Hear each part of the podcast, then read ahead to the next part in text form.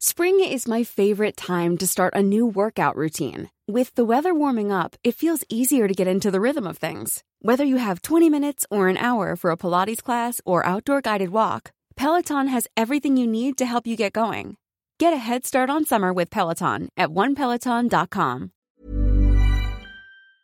Kim reviewing spy photos of White House, media, United Nations. North Korea's ambassador made a rare appearance at the United Nations Security Council on Monday to defend his country's launch of a spy satellite, as leader Kim Jong un studied images that included those of the White House and Pentagon.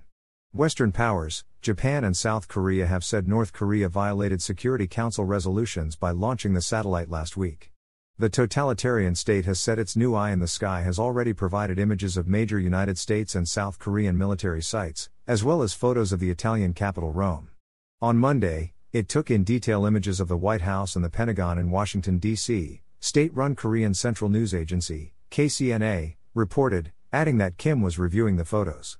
He also counted some aircraft carriers at a military base and a shipyard in the neighboring state of Virginia, the news outlet said. At the council, North Korea's ambassador to the UN Kim Song complained that other countries face no restrictions on satellites. No other nation in the world is in the security environment as critical as the DPRK, said Kim, using the North's official name, the Democratic People's Republic of Korea. One belligerent party, the United States, is threatening us with a nuclear weapon, he added. It is a legitimate right for the DPRK as another belligerent party to develop, test, manufacture, and possess weapons systems equivalent to those that the United States possesses or is developing.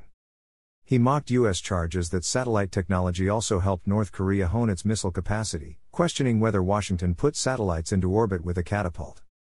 His American counterpart, Linda Thomas Greenfield, rejected North Korea's assertion that it was acting in self defense and said joint U.S. South Korean exercises were routine and defensive in nature.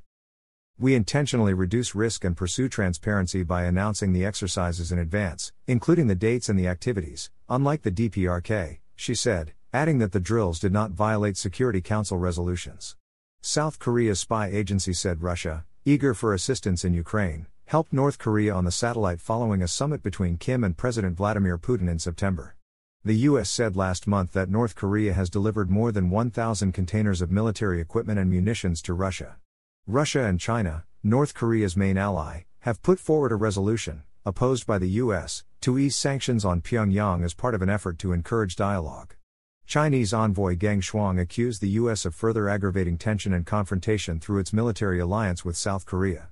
If the DPRK constantly feels threatened, and its legitimate security concerns remain unresolved, the peninsula will not be able to get out of the security dilemma and only be caught in a vicious cycle of tit for tat aggressive moves, he said.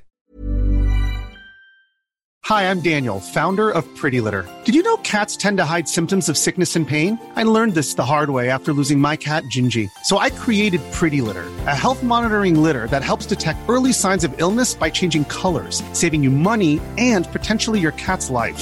Pretty Litter is veterinarian developed, and it's the easiest way to keep tabs on your fur baby's health right at home. Go to prettylitter.com and use code ACAST for 20% off your first order and a free cat toy. Terms and conditions apply. See site for details.